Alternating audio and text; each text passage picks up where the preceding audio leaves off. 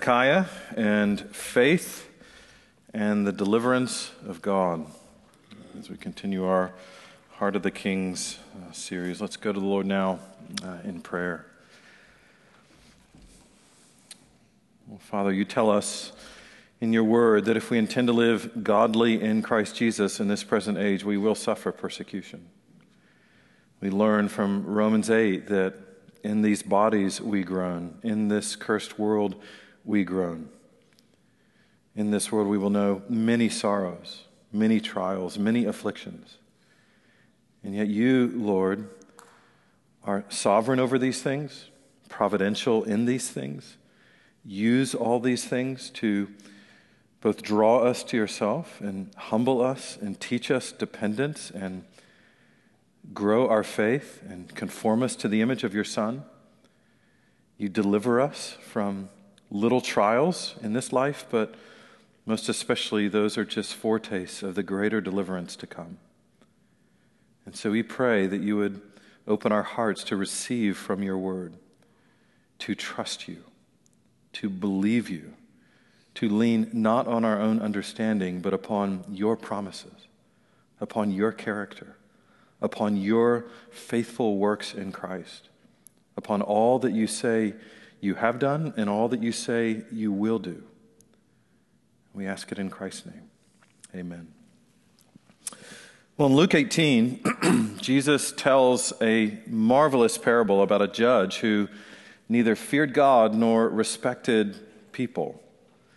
And a widow comes to this judge begging for mercy from an adversary, and she just kept coming back time after time after time. And listen to what the judge said to himself. The judge said, Though I neither fear God nor respect man, yet because this widow keeps bothering me, I will give her justice so that she will not beat me down by her continual coming.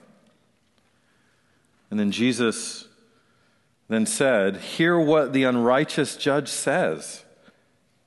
He says, And will not God give justice to his elect who cry to him day and night? Will he delay long over them? I tell you, he will give justice to them speedily. Nevertheless, when the Son of Man comes, will he find faith on the earth? That really is the big question. Not will God deliver, that's easy, yes. He absolutely will deliver his elect. What does Jesus say? Speedily. That's how quickly. What's our life but a mist? Here today, gone tomorrow. So he will deliver speedily. The big question is will anyone believe him?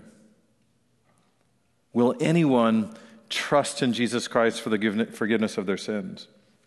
Will any of us cry out to him in faith and not lose heart? That's the real work. That's the stuff that, that God is having to teach us. And that brings us to the main point for today.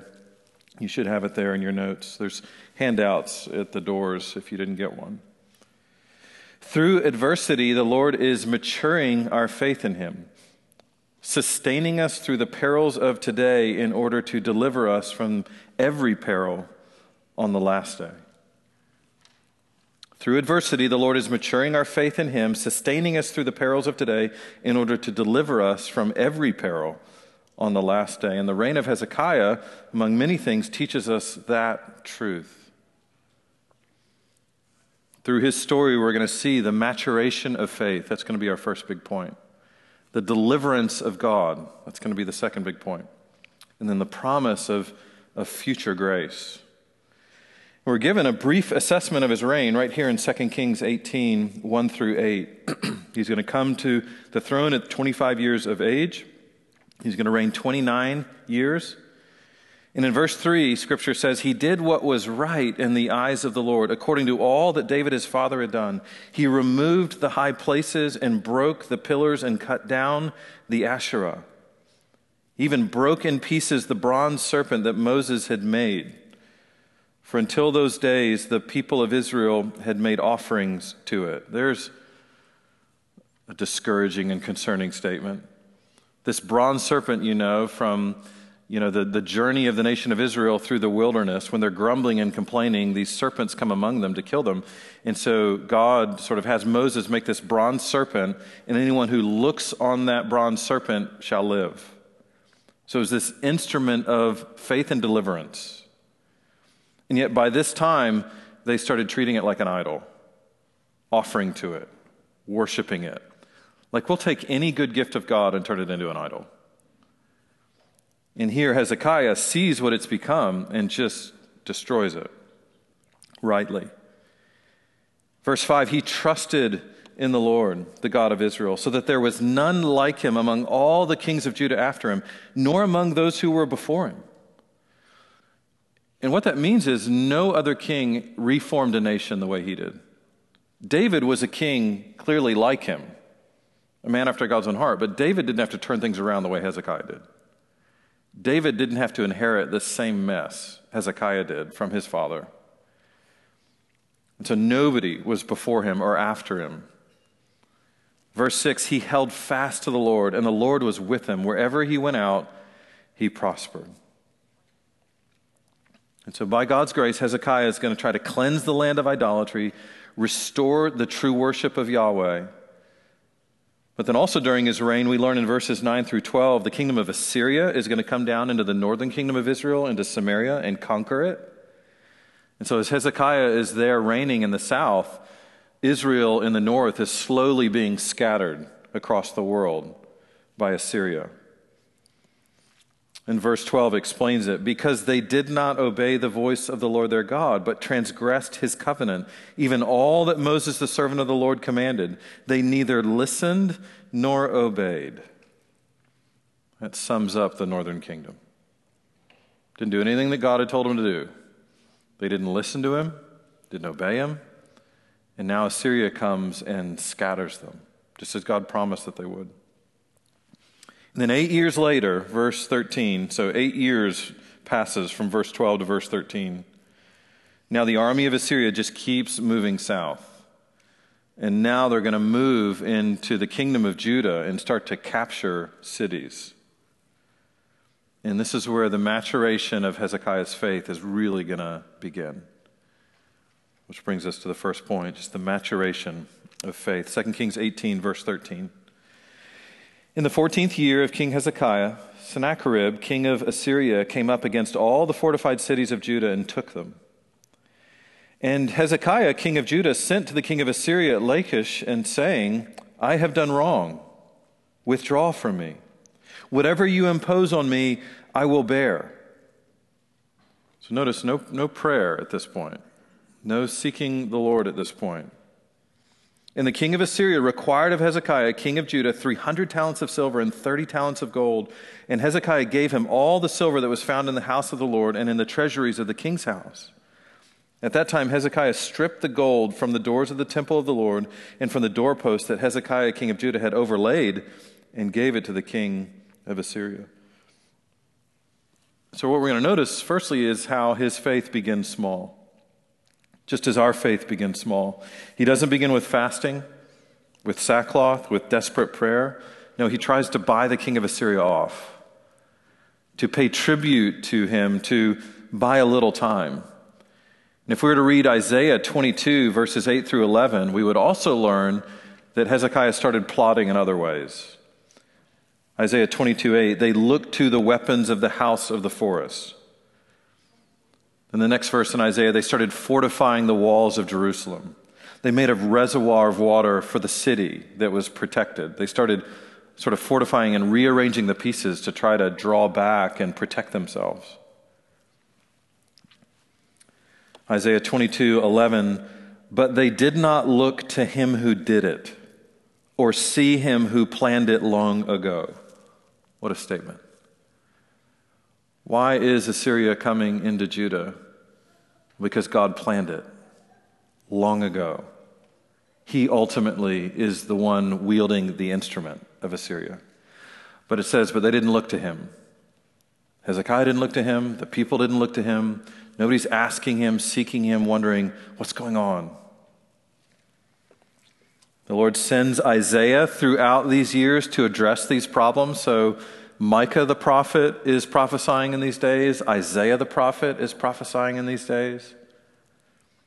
And we'll see later, it does begin to work on Hezekiah. Hezekiah is going to be this beautiful case study in how the Word of God shapes him and changes him over time. According to Isaiah 30, Hezekiah then tried to ally with Egypt against Assyria.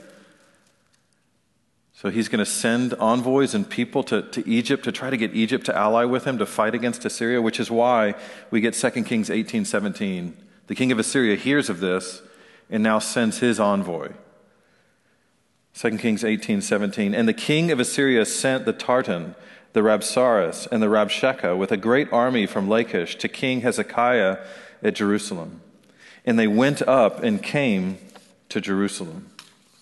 So the Rabshakeh was a, it's a title, it's a kind of chief vizier, a sort of secretary of state. That's who Sennacherib is sending.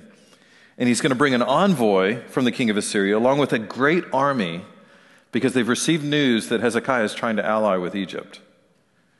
And he alludes to this in verse 19 through 21. And the Rabshakeh said to them, meaning to the envoy from Hezekiah, Say to Hezekiah, Thus says the great king, the king of Assyria, on what do you rest this trust of yours? Do you think that mere words are strategy and power for war? In whom do you now trust that you've rebelled against me? Behold, you are now trusting in Egypt, that broken reed of a staff, which will pierce the hand of any man who leans on it? Such is Pharaoh, king of Egypt, to all who trust in him. Now, in one way, this is taunting. In another way, this is a Gentile sort of unbeliever rebuking a believing king. Like the irony of these words why are you trusting in the king of Egypt? he can't help you. It's like a broken reed. You lean on it, it's just going to pierce you. It's going to hurt you, not help you. But this is how the Lord's going to begin to instruct Hezekiah's faith. We're going to see in a little bit, yeah, he's, he's correct, he's instructing his faith through Isaiah, through Micah, but he'll also instruct our faith through the world, through the world confronting our faithlessness. That's what is happening here. Because the Lord is instructing his faith as he instructs our faith. By this point, the Lord had already reproved the leaders of Judah, Hezekiah included, reproved them for looking to Egypt for help. And we read all about this reproof in Isaiah 30. So, Isaiah 30, what he's talking about there is to Hezekiah and to the leaders of Judah at this time. Listen to what he says Isaiah 31. Ah, stubborn children, declares the Lord, who carry out a plan, but not mine, who make an alliance, but not of my spirit, that they may add sin to sin who set out to go down to Egypt without asking for my direction, to take refuge in the protection of Pharaoh and to seek shelter in the shadow of Egypt. Therefore, shall the protection of Pharaoh turn to your shame, meaning it's going to fail, and the shelter in the shadow of Egypt to your humiliation. So, idolatry, immorality, injustice in the land, those were the first sins. But now he says, Now you run to Egypt when I discipline you. That's to add sin to sin. It's a great lesson there for us. We all sin, we all stumble, we all wander from the Lord, and He's going to reprove us. Don't add sin to sin by stubbornly being unrepentant. That's his point. Rather, repent, turn, trust, look to Him. So Isaiah is confronting this. What did the Lord want from them? Well, Isaiah is going to tell them. Isaiah 30, verse 15. For thus said the Lord God, the Holy One of Israel, in returning and rest you shall be saved. What a statement. In returning and rest is your salvation. In quietness and in trust shall be your strength. How many of us usually put those words together in life? Quietness, rest, be still. That's strength. He says, But you were unwilling. You said, No, we will flee on horses. Well, therefore, you shall flee away. And we will ride upon swift steeds. Therefore, your pursuers shall be swift. So the Lord's clear. Yeah, there's just, He's not going to let our own devices, our own efforts, our own means of salvation work. The answer was not buying Assyria off. Hezekiah tried that. Not fortifying the city. He tried that. Not allying with Egypt in order for Pharaoh to deliver them. No, the answer, Isaiah 30, in returning and rest you shall be saved, which means repentance and faith in the Lord. In quietness and in trust shall be your strength, which means being still before God in prayer, being still before God and trusting Him to deliver in the right way, at the right time, for the right reasons. I mean, think about it. How hard is that to do when trouble comes, when affliction comes? To be still, to pray, to rest in God's goodness, to trust in His providence, to know He'll deliver at the right time, in the right way. It's very un American. It's very unhuman to respond that way. Our instinct is to plot, to plan, to frantically scramble around to fix whatever trouble, to escape the trouble, seize power, seize control, work harder, organize, budget well, save enough money, be physically strong, cheat death, make friends with the world, rely on worldly resources. You see it. You see Christians tempted in this in these days. Political unrest, global unrest. How much talk you'll get of, okay, go buy more guns, get more ammo, fortify your house, what, I mean, whatever it is. Or just get the right people in power. And yet, the theme of Scripture is no, in quietness, rest, trust, faith, fasting, sackcloth, humility, looking to our God to deliver. Be still. Trust Him. He's good, He's mighty, and He uses all things for the good of those who love Him. The Lord wants our faith. That's what He's after. He wants our hearts. And He's far more concerned with your faith than your circumstances. He's more, far more concerned with having your heart than having your life easy. Because He knows where this is all going. John 11, remember, they send word, the, the sisters of Lazarus, to Jesus, hey, you're, this one who you love, Lazarus, he, he's, he's dying. Come. And it says, and Jesus waits three days. Why? So that he'll die and be buried. And then Jesus says to his disciples, okay, we're going to go to him. Our friend Lazarus, he's fallen asleep. And they're like, well, he'll wake up. No, no, he's dead. And then he says, and I'm glad for your sakes that I was not there so that you would believe. That's what he says. Well, believe what? That he's the resurrection and the life. that's going to be his point, the whole point of the chapter.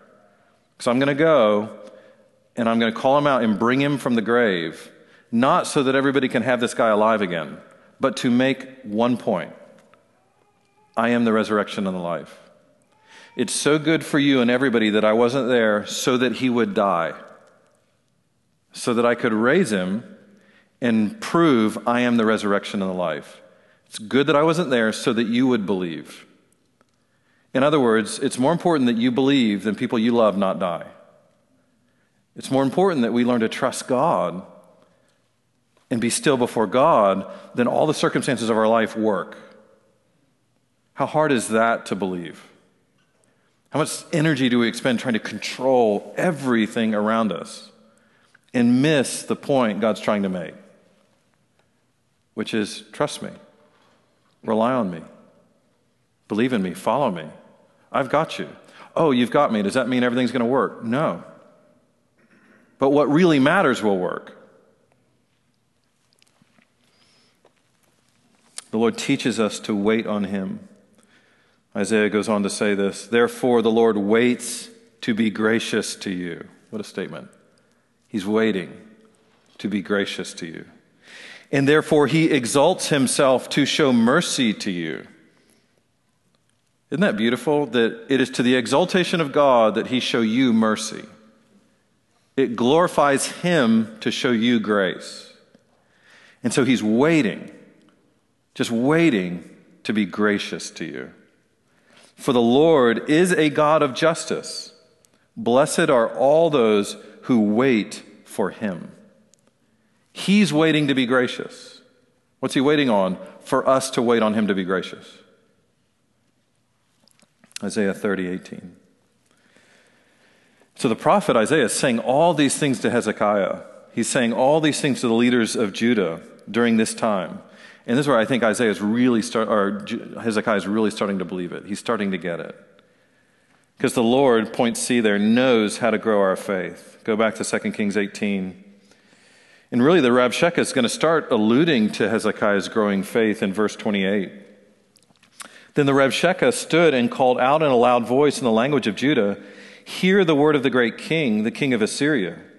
Thus says the king, Do not let Hezekiah deceive you, for he will not be able to deliver you out of my hand. That's true. Do not let Hezekiah make you trust in the Lord by saying, The Lord will surely deliver us, and this city will not be given into the hand of the king of Assyria.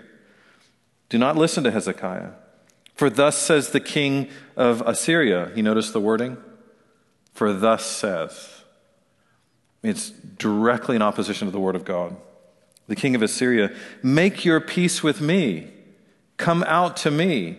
Then each one of you will eat of his own vine and eat each one of his own fig tree, and each one of you will drink the water of his own cistern. Does that sound familiar? Those were the promises God made to Israel before the promise entering the promised land. Well, the king of Syria said, No, I'll give you that stuff. Until I come and take away to you, take you away to a land like your own land, a land of grain and wine, a land of bread and vineyards, a land of olive trees and honey, that you may live and not die. Do not listen to Hezekiah when he misleads you by saying, the Lord will deliver us. So, what we learn here is at this stage, okay, Hezekiah is starting to change.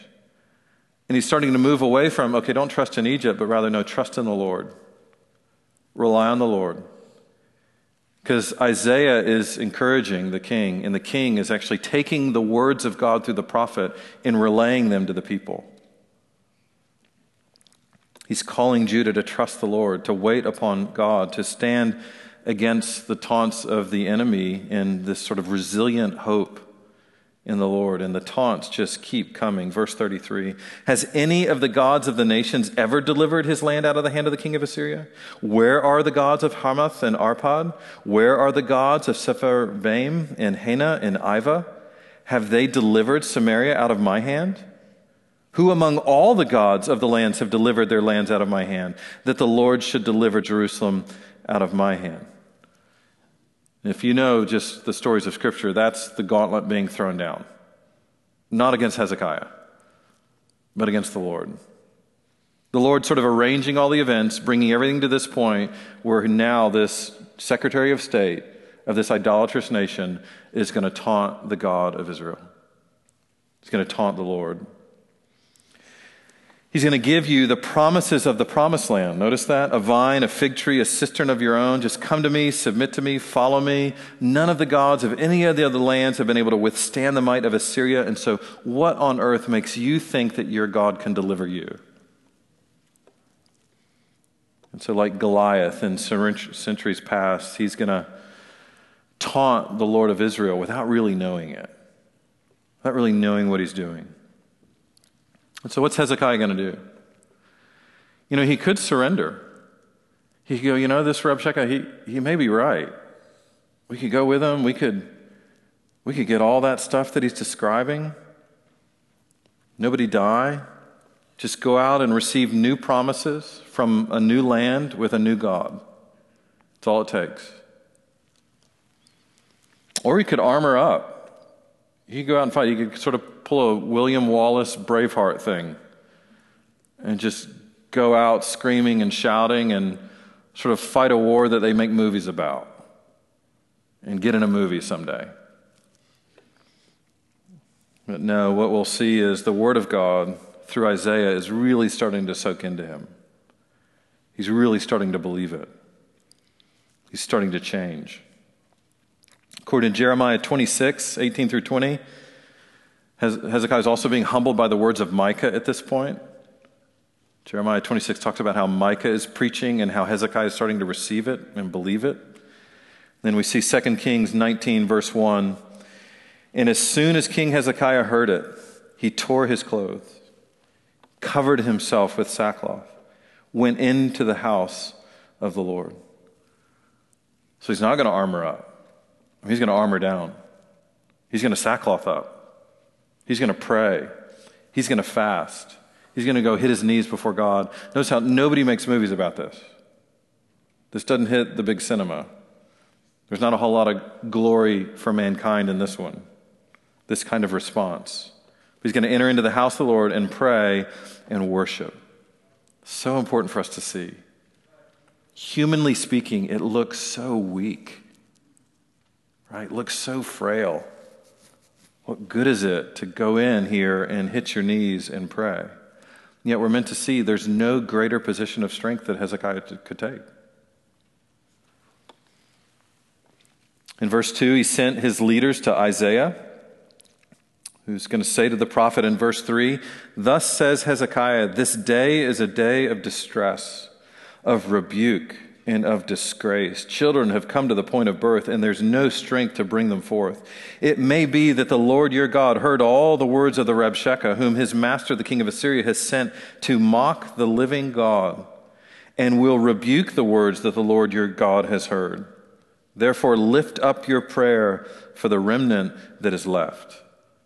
Love this. Now the king is calling on the prophet to pray, not the prophet having to rebuke the king for running to Egypt. You see faith growing. He's not going to presume on God, but he will trust God. Verse 5 When the servants of King Hezekiah came to Isaiah, Isaiah say, said to them, Say to your master, Thus says the Lord. Do not be afraid because of the words that you've heard, with which the servants of the king of Assyria have reviled me. Notice again, God takes it, this is about me, not you. Behold, I will put a spirit in him, so that he will hear a rumor and return to his own land, and I will make him fall by the sword in his own land. He says, Don't fear, trust God. And I love what he says here. I mean, later we're going to see real military might from the Lord. But right here, it's just a rumor. I'll just send a rumor, words that will make him panic. And that's what he does. And he sends a rumor, and the king of Assyria is going to go up against Libnah, verse 8, which is going to give this sort of period of respite, though the death of the king is going to come later. But for now, just the Lord's going to bring this little respite to his people, this welcome rest. But then God wasn't finished. There was still more to do. In verse 10, Sennacherib is going to send messengers to Hezekiah bearing a letter. So, in other words, Sennacherib is going to leave because of this rumor. He's going to go to Libnah, but then he's not done with Jerusalem. He's going to send the Rabshakeh back with a letter, still wanting to make sure it's clear to everybody no, I'm coming to conquer you. And in the letter, it says, verse 10 Do not let your God in whom you trust deceive you by promising that Jerusalem will not be given into the hand of the king of Assyria. Behold, you've heard that the kings of Assyria have done to all the lands, devoting them to destruction. And shall you be delivered? Have the gods of the nations delivered them? This is where faith, I think, really gets tested, really gets stretched, really gets deepened, really gets strengthened is in these kinds of moments because we've already been through a round of trial or two. We've already been trusting the Lord through it. And just when we think it's over, it comes back. Just when we think, okay, I passed the test, we're done, right? No, no, round four. And then you trust the Lord and follow Him. Okay, now round five. You trust the Lord, you pray, you rest. Okay, now round six.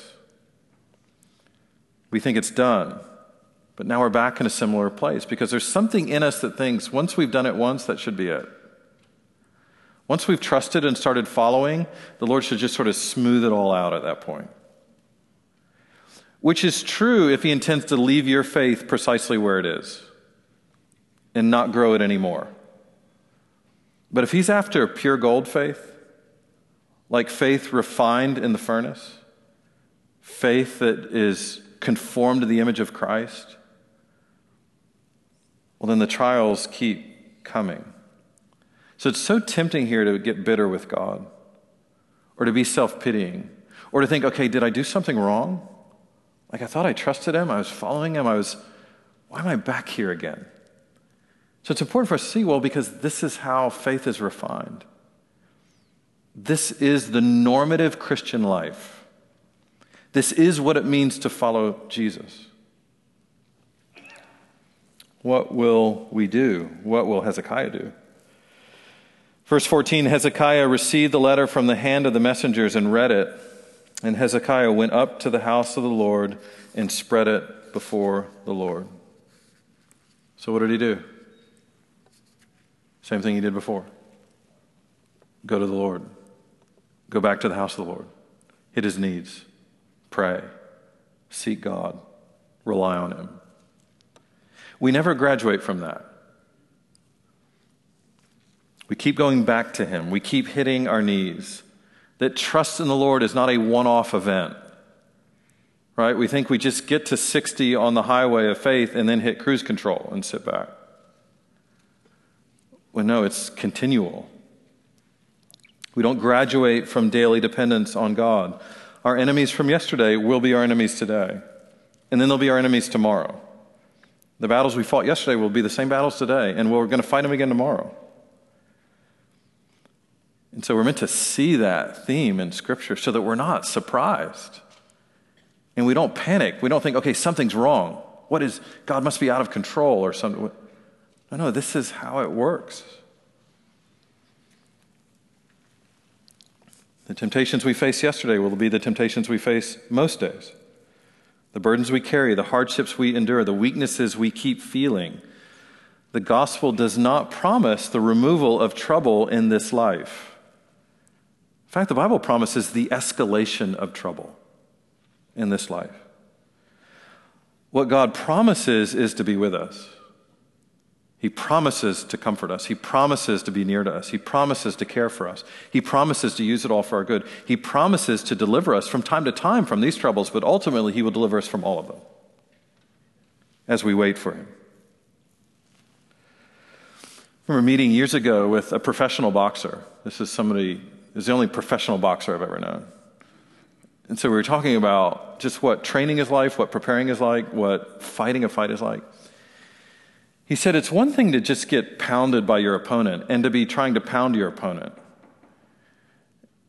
It's another thing to do it for 12 rounds. The, it's like, he would say, 12 rounds of boxing, it's like 10 years. It just keeps going. The exhaustion the pounding on you, the wear and tear, what it takes. And every now and then you get to go back to your corner and get a drink. Every now and then they get to rub your face with Vaseline and clean up some cuts. And, and then the bell rings and what? You're back in it again. Now, that's not to say the Christian life is a life where, where we're doing all the fighting. No, there's somebody in the ring with us that's supremely powerful.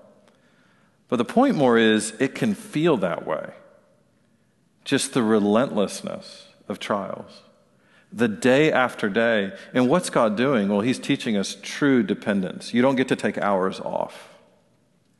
You don't get to say, okay, this week I'll do it on my own. You don't get to get to a certain point in, in the Christian life where you're like, okay, I'm 60 now, I can retire. I'm 65, I can retire from, because, yeah, I'm just, again, cruise control.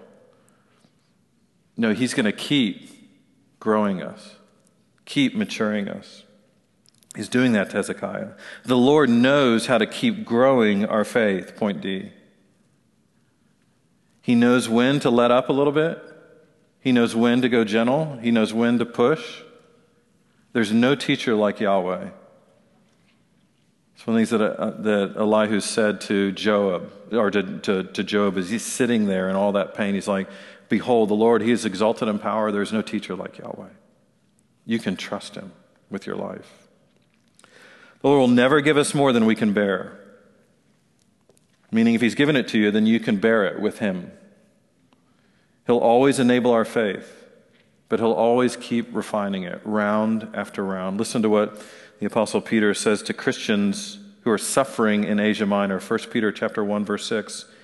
He says, In this you rejoice Though now, for a little while, if necessary, you've been grieved by various trials, so that the tested genuineness of your faith, more precious than gold that perishes, though it is tested by fire, may be found to result in praise and glory and honor at the revelation of Jesus Christ. Because, like, you rejoice in what's happening, though now you're grieved by all these trials. Why all these trials? Well, so that the genuineness of your faith, which is more precious to God than gold, can be refined. So that when Jesus shows up, you'll actually be happy to see him. So that when Jesus arrives, it will culminate in praise and glory and honor. That's what he wants. Because what a day that'll be. Jesus shows up, and you've persevered in the faith for all these decades. Jesus arrives, and there you are waiting. And the praise and the glory and the honor of that moment. Peter's like, God's preparing you for that. You don't want it where Jesus shows up and you're right in the middle of your backswing. And you're like, oh man, I was going to shoot like under 80 today. Or whatever he's interrupting that you wish he wasn't interrupting by him coming back. Peter's like, You don't want him to find you that way. No, you, you want to be glad for his appearing. You want to rejoice in his appearing. This is how he does it. Hezekiah is in the furnace. His faith is being refined. And listen to what it's producing in 2 Kings 19, verse 15. And Hezekiah prayed before the Lord and said, O Lord, the God of Israel, enthroned above the cherubim, you are the God, you alone, of all the kingdoms of the earth. Hear the contrast the king of Assyria saying? Yeah, all those other gods, no, you're the God of all the kingdoms of the earth. You have made heaven and earth. Incline your ear, O Lord. Hear, open your eyes, O Lord, and see. Hear the words of Sennacherib, which he has sent to mock the living God. Truly, O Lord, the kings of Assyria have laid waste the nations and their lands. That's very true, he says. And have cast their gods into the fire. That's very true. But here's why for they were not gods, but the work of men's hands, wood and stone. Therefore, they were destroyed. So now, O Lord our God, save us, please, from his hand, that all the kingdoms of the earth may know that you, O Lord, are God alone. He appeals to the glory of God, he appeals to the name of God, he appeals to the reputation of God, he appeals to the Lord to make the point that the Lord is always eager to make that he alone is God. He cries out with humble confidence in the Lord. Which brings us to our second big point the deliverance of God. Isaiah sends word to Hezekiah in verse 20. Thus says the Lord, the God of Israel, Your prayer to me about Sennacherib, king of Assyria, I have heard. Praise God. There's the first comfort we're meant to have. The Lord hears our prayers in faith. You cry out, he hears. You talk to him, he hears. You petition him, he hears. God hears the prayers of his children. It's a constant theme of Scripture. Now, his answer isn't always, Yes, I'll do it your way. But it's always, I hear you. And I take it seriously. And I'm going to respond in a way that's exactly what you need, exactly what's best for you. Psalm 4 3 Know that the Lord has set apart the godly for himself. The Lord hears when I call him. That's David's confidence. Psalm 34 17 When the righteous cry for help, the Lord hears and delivers them out of all their troubles. It's always true. The timing is what usually surprises us. Will God deliver you out of all your troubles? Absolutely precisely when he intends to, which is not always when we think he should. And so the Lord makes sure Hezekiah knows that his prayers were heard. Behold, he, God is exalted in power. He's transcendent over all things, and yet he's immanent. He's right there with you. You speak, he hears. You cry out, he listens. They reached the ears of his Redeemer. And we can actually read these words in Scripture, read this story so that we know this truth applies to us. So that we can see this is how God deals with his people. Always. He hears their prayers. Now, we don't always pray as we ought, right? Sometimes we mistake God not doing what we want in response as Him not hearing rather than, you know, maybe our prayer wasn't that great. Praise God, we've got the Spirit who intercedes. So we pray, and the Spirit goes, Actually, Lord, here's what He meant. Yeah, yeah, I know He said that, but here's really what John wanted to say. The Spirit intercedes with groanings too deep for words. When we cry out to the Lord, He hears. And then the Lord responds through his word. Not only does the Lord see and hear, he actually speaks to us through his word. He's guiding everything according to his plan. And what the Lord's going to do is actually allow Hezekiah to overhear his words through Isaiah to Sennacherib. It's just great. It's, it's almost like God's going to write an open letter to Sennacherib, and Hezekiah gets to overhear it and that encourage his faith. That's what verses 21 through 28 are. It's God responding through Isaiah to Sennacherib in a way that Hezekiah gets to hear. And it's going to be framed around two questions and then a declaration. Look at verse 22. Who have you mocked and reviled? Against whom have you raised your voice and lifted your eyes to the heights? That's just not a question you ever want God to ask you. His answer against the Holy One of Israel. Question two is found down in verse 25. Have you not heard that I determined long ago? He's going to explain it. What he means is, didn't you know that I determined long ago to use you this way? Didn't you know that I determined before you ever existed, Sennacherib, that I would pick you up like an axe and use you like an axe with a tree? And then the declaration is in verses 27 and 28. But I know you're sitting down and you're going out and you're coming in and you're raging against me because you've raged against me and your complacency has come into my ears. I will put my hook in your nose and my bit in your mouth and I will turn you back on the way by which you came. So, what's God's message to Sennacherib through Isaiah that Hezekiah gets to overhear? Number one, his question is Who do you think you're talking to? That's his first question. Do you not know who I am? Number two, do you not know that I planned to use you in these events long ago before you were ever born? In other words, you're not in control of this, Sennacherib. You're an instrument. But then number three, don't boast, for I'm going to just drag you away like a wild animal. In my time, in my reasons. And so he says to Hezekiah, I hear you and I hear him, and I'm going to deal with him. Then he says to Hezekiah in verse 29, And this shall be the sign for you. For this year, eat what grows of itself. In the second year, what springs of the same. Then in the third year, sow and reap and plant vineyards and eat their fruit. And the surviving remnant of the house of Judah shall again take root downward and bear fruit upward. In other words, I, I hear him, Hezekiah, and I'm going to deal with him. And I hear you, and don't fear, I'm going to take care of you.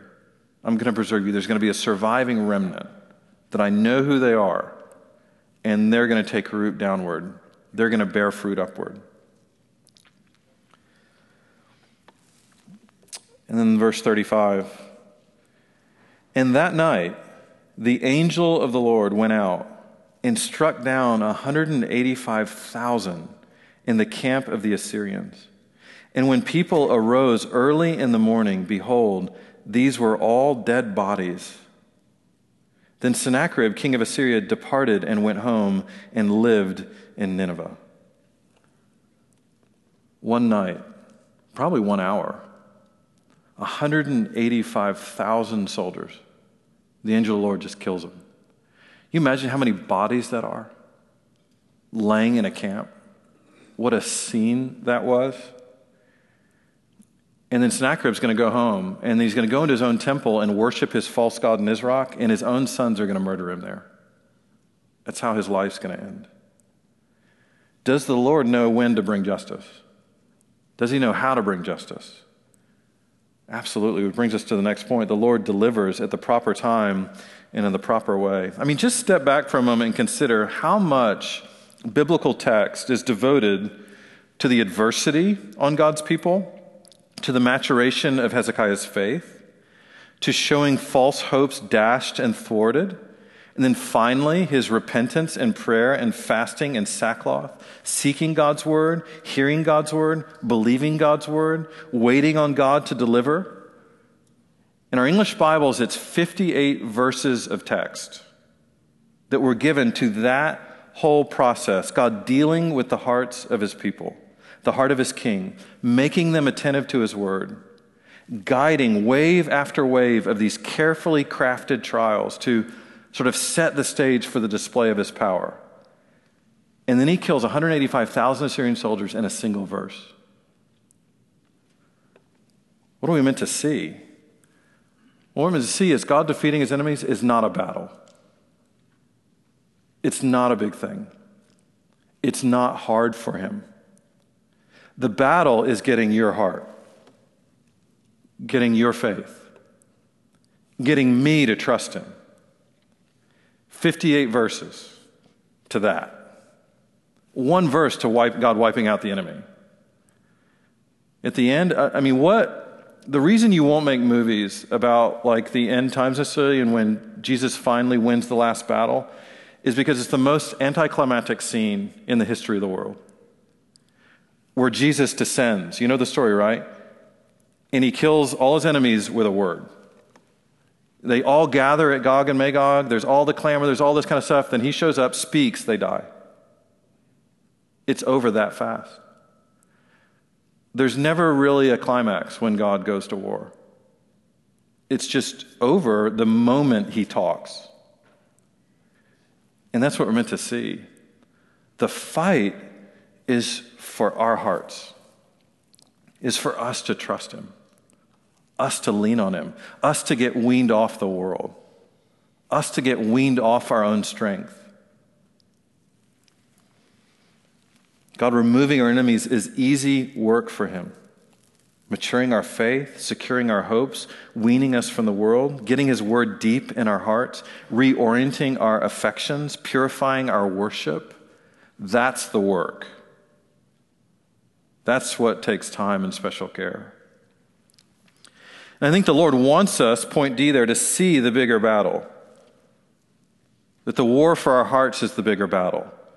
Why? Because enmity with God is the greater danger. That's why. Not Assyrians. That's why Jesus said, Don't fear man. All they can do is kill your body. Which is an interesting statement. Yeah, don't fear people. All they can do is torture you to death. Says, No, fear Fear the one who, after he's killed the body, has the authority both to throw body and soul into hell. He says, Fear him. Because the story, I think, brings us to a logical question Should this deliverance be enough for Hezekiah? All the Assyrian army destroyed, going to get a few good years of crops, some military peace, some financial prosperity. Should this be enough for God's people? And I hope we would all say, absolutely not. We need to be really clear on that. If God says, hey, in your whole lifetime, I'm going to make your country that you live in really prosperous again. I'm going to make all the leaders and all the policies fit your political views. I'm going to give you health and wealth and all this kind of stuff. You just won't have me. How many of us would actually take it? deliverance from temporary earthly enemies, but not from God. That's why our question, our answer rather, that question would be okay, absolutely not. Assyria may be removed, but you know, it's not going to be very long before Babylon came. Right? Babylon's coming right behind them, then Medo Persia, then Greece, then Rome. Empire after empire going to come and afflict the people of God. And then it all ends and there's the wrath of God. We need something more than just deliverance from temporary foes. Which brings us to our last point the promise of future grace. Notice verse 30 and 31. And the surviving remnant of the house of Judah shall again take root downward and bear fruit upward. For out of Jerusalem shall go a remnant, and out of Mount Zion a band of survivors. The zeal of the Lord will do this. Out of Jerusalem shall go a remnant. I have to go, okay, what's Isaiah talking about?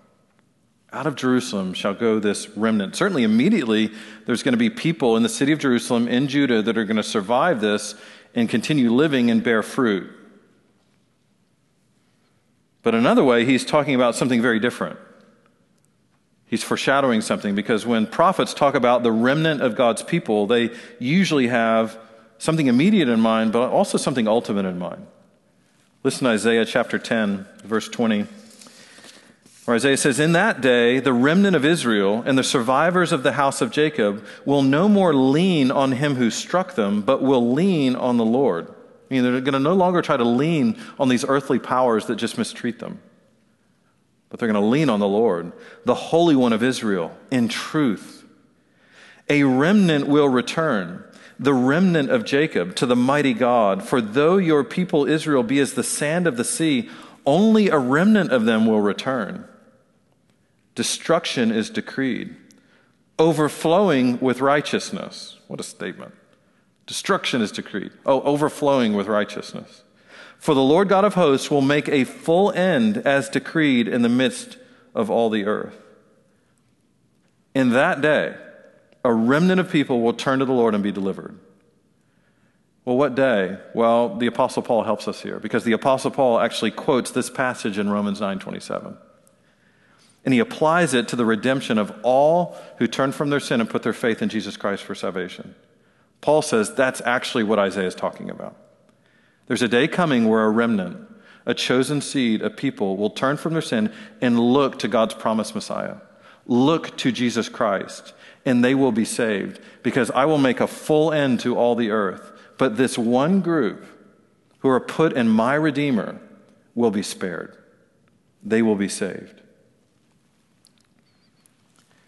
And so God's using this deliverance from Assyria under Hezekiah to foreshadow the deliverance of his people ultimately from sin and death and wrath.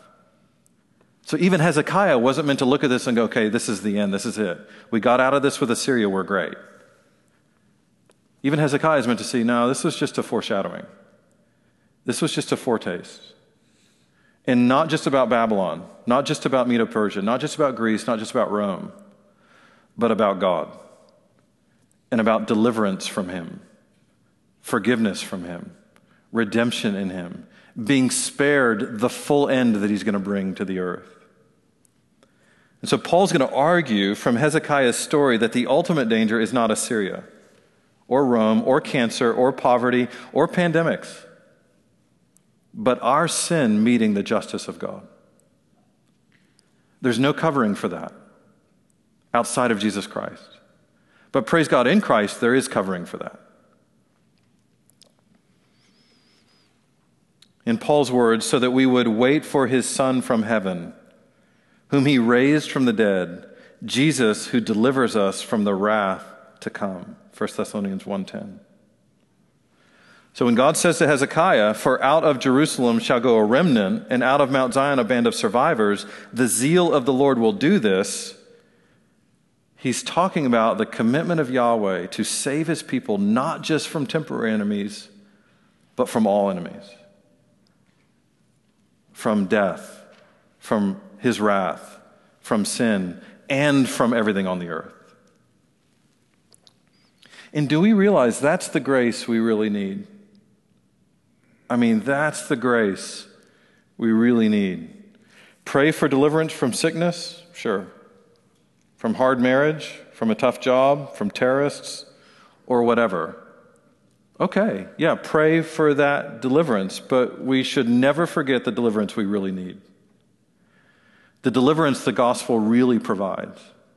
The deliverance that really makes our heart worship. And that is the deliverance by God from God. We must never forget why Christ had to die, which is to save us from the penalty of sin, to save us from God's judgment. And what that means is deliverance from temporary enemies is not only it's good, but it's also just foretaste. It's always meant to make us look to a greater deliverance that's coming. The gospel proclaims that one. And then deliverance from everything else. So the Lord does hear our prayers about present day trials. He really does see our hard circumstances. He really will give respite from time to time. We get to go to the corner of the boxing ring and He gives relief. He gives moments of circumstantial peace. He will always give strength to endure. He will always comfort. He will always be near. But more than anything, He's going to use all those trials to deepen our faith in Jesus Christ, to tether us to Him, to cause us to abide in Him, to look to Him, to rely on Him, to cling to Him in everything, to rescue us from eternal danger, to make us really treasure Him. To make us really long for home, not just earthly retirement, not just earthly ease. Luke 18, and will God not give justice to his elect who cry to him day and night? Will he delay long over them? I tell you, he will give justice to them speedily. Nevertheless, when the Son of Man comes, will he find faith on the earth? That's the big question, right? And praise God and his people, yes, he will. That's the very thing he's producing in us. We've got a few minutes left just for questions, for comments, for any thoughts in response to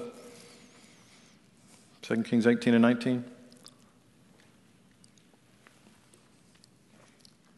Any questions? Yes, how's? How's, yeah, my mother in law doing? Yeah, thanks for asking. Um, yeah, you can keep praying. Um, she's still in the hospital, back in um, the heart unit up at Mercy. So she was back in the ER last night, and and just I think the doctors are still a little bit mystified about what's exactly going on. Only that her heart is failing, and so. Um, yeah, I was visiting with her last night actually, um, till pretty late, and she's trusting the Lord. She's looking forward to seeing him. She's, you know, embarrassed about being a bother to us. Um, just the thing that things your mothers do when you know, here she is with heart trouble and drawing nearer and nearer to the grave every day and concerned about the time it takes me to sit with her or or Ruth or or how it taxes the you know our family and so yeah, just to encourage her, to comfort her, to share with her what a privilege it is to care for her and how good God is and how kind God is. And so yeah, keep praying for her and praying for Ruth and praying for us. Yeah, thanks. Other questions, comments? Yes. Thank you for all your teaching. You are a wonderful gift to us. Every time we come and hear, our hearts are exposed, but we also see the beauty of Christ. Thank you for doing that mm. Consistently and faithfully. Um, thank God for you upon every remembrance of you. Thank you. Hmm. Thank you, brother. I appreciate that. Yeah, it, um, you know, it's been it's been a sweet study in these with these kings because it's as we've seen, it's pretty messy. It's pretty ugly at times. There's a lot of dark parts, but yet there's just always that sliver of light that just always you trace that sliver of light and you just land at the feet of Christ every time. There's just the whole Testament is anticipating him, longing for him, looking for him. And so even you had to see just even in these kinds of hard afflictions and difficulties, like it, it's always moving us toward him. It's one of the sweet, yeah, encouragements of Scripture. Thank you, brother.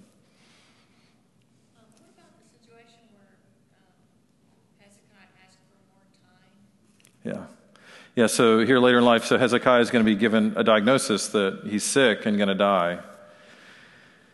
And it grieves him. And yeah, he wants more time. He doesn't feel he wants to give up life yet or go see the Lord. And so he prays and asks God for more time. And, And God grants it and gives him, I think it's 15 more years miraculously. And in that window of time, Manasseh is going to be born to Hezekiah, who's going to be the wickedest king that Judah ever sees. And so you see in it God's kindness, God's mercy toward Hezekiah in hearing his prayer. But then also you're going to see it, what happens in those 15 years isn't great. Also, Babylon's going to come, and Hezekiah is going to, by, by then, Hezekiah has rebuilt the nation, rebuilt some of their wealth and their power and their affluence. And so an envoy comes from Babylon, and he takes them and shows them the treasury, shows them all their great possessions, shows them their weapons. Just kind of does one of these, you know, just flexes the muscle. And, and then the prophet's going to say to Hezekiah, Yeah, who are these men? Why'd they come? What'd you show them? He's like, Well, showed them everything. And God's like, Yeah, they're going to take it all away. Um, so you've just given them a preview of what is going to be theirs. And so it, yeah, you, in it you see the mercy of God and hearing his prayer, the kindness of God extending his life, but also usually when we get more time, we don't use it well. I think we're probably meant to see that as well. When the Lord says, Hey, I'm going to take you, maybe go, You know, that's probably a good idea. you know, that it, yeah, I'm not saying we should all want to die as much as go see the Lord and know that more time isn't usually what we need, but rather to be faithful to the time that you've been given and God's grace in that time. Um, and so that I think to me, there's a lot more we could say about that part of his life, but it's, it is an interesting part of his life. Yeah. Let me pray for us. Well, Father, we do praise you for the promise of future grace. That not only are we in Christ and justified and declared righteous before you, not only is our sin borne away, not only are we filled with your Spirit and given your word, but we can know with certainty that you're going to preserve us and grow us and refine us and protect us until the last day. And on that last day, we're going to stand before you glorified, reconciled. All enemies will be put down once and for all. There'll be a new heavens, a new earth where righteousness will reign, where Jesus will be visible will be unopposed, will be glorified and magnified, and we'll just get to worship and enjoy Him and enjoy one another. Help us wait well, we pray, in Christ's name. That would be a great, great help.